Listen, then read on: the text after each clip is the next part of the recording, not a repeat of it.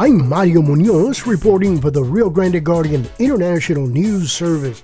The director of the Port of Brownsville, Eddie Campirano, says that the Rio Grande Valley can look forward to an unprecedented investment of over $11 billion and 6,000 jobs. Campirano was the keynote speaker at the January 31st meeting of the South Texas Manufacturers Association.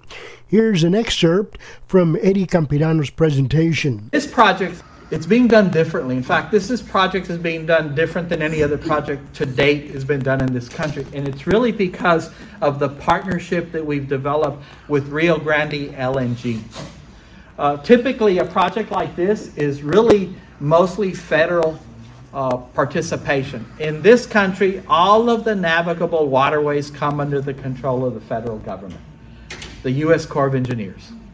And if many of you are lucky to work with the Corps, well, God bless you all, because they don't do anything fast and they don't make anything easy. So, this project is actually being done as a private, a P3, a public private partnership. This entire channel in this project is probably going to cost in excess of $400 million. And we have a partner, NextDecade, that has taken on about 60% of that total. That's huge for us. The balance of it, we're doing the conventional way, working in, in partnership with the U.S. Army Corps of Engineers. Phase one is going to be done entirely by our private sector partner.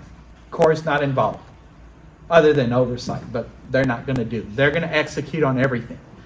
On this part, what we call phase two, we are actually working with the Corps. They are going to undertake the part of that phase. And right now, the project estimate on that is about 108 million where we are on the hook for about 43 million.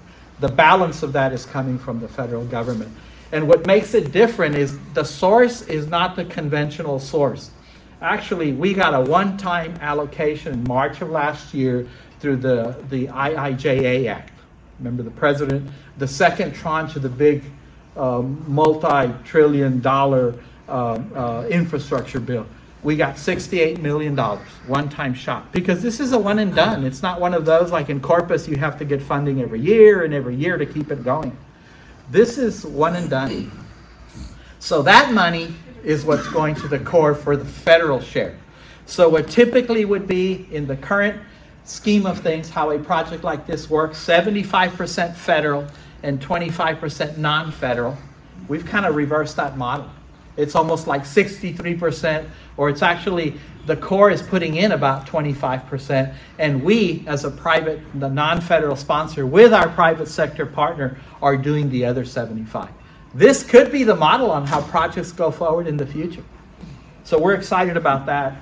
This is the one everybody asks me about all the time, and I'm just going to tell you this. I was telling somebody at Maribel, because of course she's there and she's watching it. I'm almost giddy about how when the big announcement is going to come that this thing is going forward. I mean, we've only been working on it for at least 10 years. Oh, by the way, we've been working on the channel deepening for 15, and that's quick, according to the federal government. So, this project is a huge project for the region. You know, you've seen Eagle Ford, and we've heard about Eagle Ford, and you see what Eagle Ford did to Corpus Christi. I mean, it just transformed the port of Corpus. And I tell people, you know, we've been on the fringes watching all of that. We weren't in the middle of that. We're just sitting here watching, and maybe we get some little trickle here and there. Well, guess what? We're bypassing Eagle Ford and we're going straight into the global market for energy. Because all of this is going to be for export. And this project here, uh, uh, you know, we've it's been in the works I really believe we're going to see some huge news come out of that in the very, very near future, which actually means we're going forward with the project. Uh, a little bit, you know, this is this is a $11.4 billion investment. That's just the first part of the project. Now tell me, how often has the Valley even been in the discussion for a project of this nature? Never. We never have. In fact, the first multi billion dollar project happened and was completed in 2018 in the valley, and nobody really said anything, done without fanfare. And that was the Valley Crossing Pipeline project that came from Agua Dulce through the port that's going and delivering gas to Mexico. That was a $1.8 billion project. That was the first major industrial project of that nature. Yeah, went on without a fanfare. Well, this one is going to be hard to keep it under wraps. I'll tell you that right now. And what does it mean? Well, you know, this is their deal about how it looks. This is what I kind of look at. What's the impact to the area here and here? This number basically means that those jobs that will be created, and a lot of them will be here, that's a 20, uh, 20 year plus man life for those jobs. And this is only phase one. You know, they have a permit to produce 27 million tons of LNG to export. That puts them on par with the largest LNG producer in the United States, which right now is uh, Cheniere Sabine Pass. And so this is just the first stage of development. If they build out to that 27 million, this work deal has a five to eight year life. And that peak, we expect to see, according to Bechtel, who is the EPC that's just ready to go on that project, that 6,000 construction jobs. That's going to hit us all. It isn't going to be a Brownsville thing.